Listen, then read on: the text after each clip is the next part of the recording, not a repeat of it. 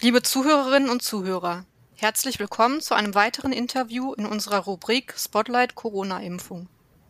Unser Gesprächspartner heute ist wieder Professor Dr. Thomas Jelinek, wissenschaftlicher Leiter des CRM Zentrum für Reisemedizin und medizinischer Direktor des Berliner Zentrums für Reise- und Tropenmedizin BCRT. Mein Name ist Dr. Sandra Wittek. Ich arbeite in der Fachredaktion des CRM Zentrum für Reisemedizin. Heute ist Mittwoch, der 12. Januar 2022 und wir wollen über den seit kurzem in der EU zugelassenen Proteinimpfstoff gegen Covid-19 sprechen. Herr Professor Jelinek, im Dezember 2021 wurde in Europa ein fünfter Impfstoff gegen Covid-19 zugelassen, ein sogenannter Proteinimpfstoff. Voraussichtlich noch im Januar wird er in Deutschland auch verfügbar sein. Wie unterscheidet sich dieser Impfstoff hinsichtlich seiner Wirkungsweise von den bereits länger zugelassenen mRNA- und Vektorimpfstoffen?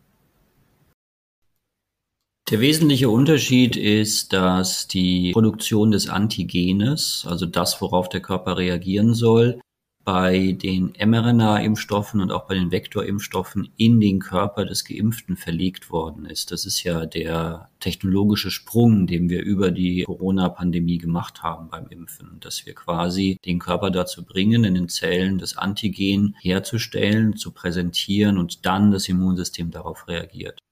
Bei dem jetzt zugelassenen Proteinimpfstoff haben wir den traditionellen Ansatz der Impfstoffherstellung. Das heißt, das Antigen, auf das der Körper reagieren soll, wird extern in Inkubatoren in der Fabrik hergestellt und dann dem Körper gegeben, zusammen mit einem Adjuvans, also einer Substanz, die die Immunantwort stimuliert und dann reagiert der Körper auf das Protein. Das ist also der naja, altmodisch ist das falsche Wort, aber der traditionellere Ansatz, den wir halt schon lange kennen, von dem wir wissen, dass er gut funktioniert. Und das hat sich eben auch in den Zulassungsstudien jetzt gezeigt, dass der Impferfolg tatsächlich auch sehr gut ist. Oftmals wird der Proteinimpfstoff ja auch als Totimpfstoff bezeichnet. Ist das so korrekt? Das ist korrekt, der Proteinimpfstoff ist ein Totimpfstoff. Totimpfstoffe sind alle Impfstoffe, die keine lebendigen Erreger oder vermehrungsfähigen Erreger gegeben werden, also wo sich nichts vermehrt im Körper. Sind allerdings die mRNA und auch die Vektorimpfstoffe, die ja nicht replizierbare Vektoren benutzen, auch. Das sind auch Totimpfstoffe.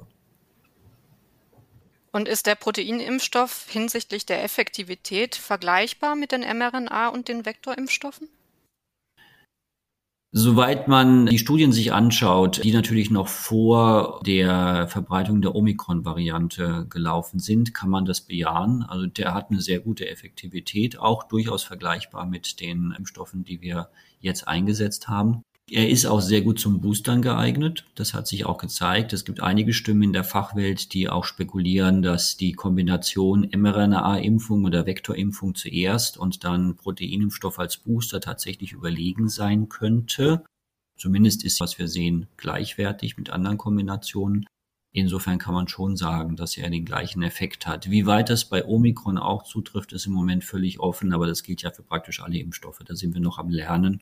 Wir müssen einfach die Zeit jetzt abwarten, um zu sehen, wie da die Effektivität sich ausprägen wird. Und wie sieht es aus bezüglich der Nebenwirkungen vom Proteinimpfstoff im Vergleich zu den mRNA- und den Vektorimpfstoffen?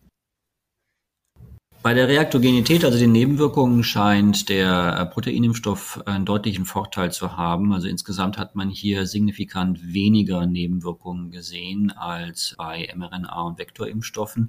Grob pauschal kann man ja sagen, dass die Vektorimpfstoffe eher zu Systemreaktionen neigen, also grippeartige Reaktionen bis hin zu Fieber und die mRNA-Impfstoffe eher zu stärkeren Lokalreaktionen. Und bei dem Proteinimpfstoff sieht man auf beiden Bereichen deutlich weniger Reaktogenität bei den Probanden. Was selten Nebenwirkungen angeht, die sich ja auch bei den mRNA- und Vektorimpfstoffen erst später gezeigt haben, kann man noch nicht viel sagen, weil natürlich die Zahl der Studienprobanden es einfach nicht hergibt, dass man Fälle, die nur in 1 zu 1 Million auftreten, jetzt schon sehen würde. Vielen Dank, Herr Professor Jelinek, für das Interview. Sehr gerne.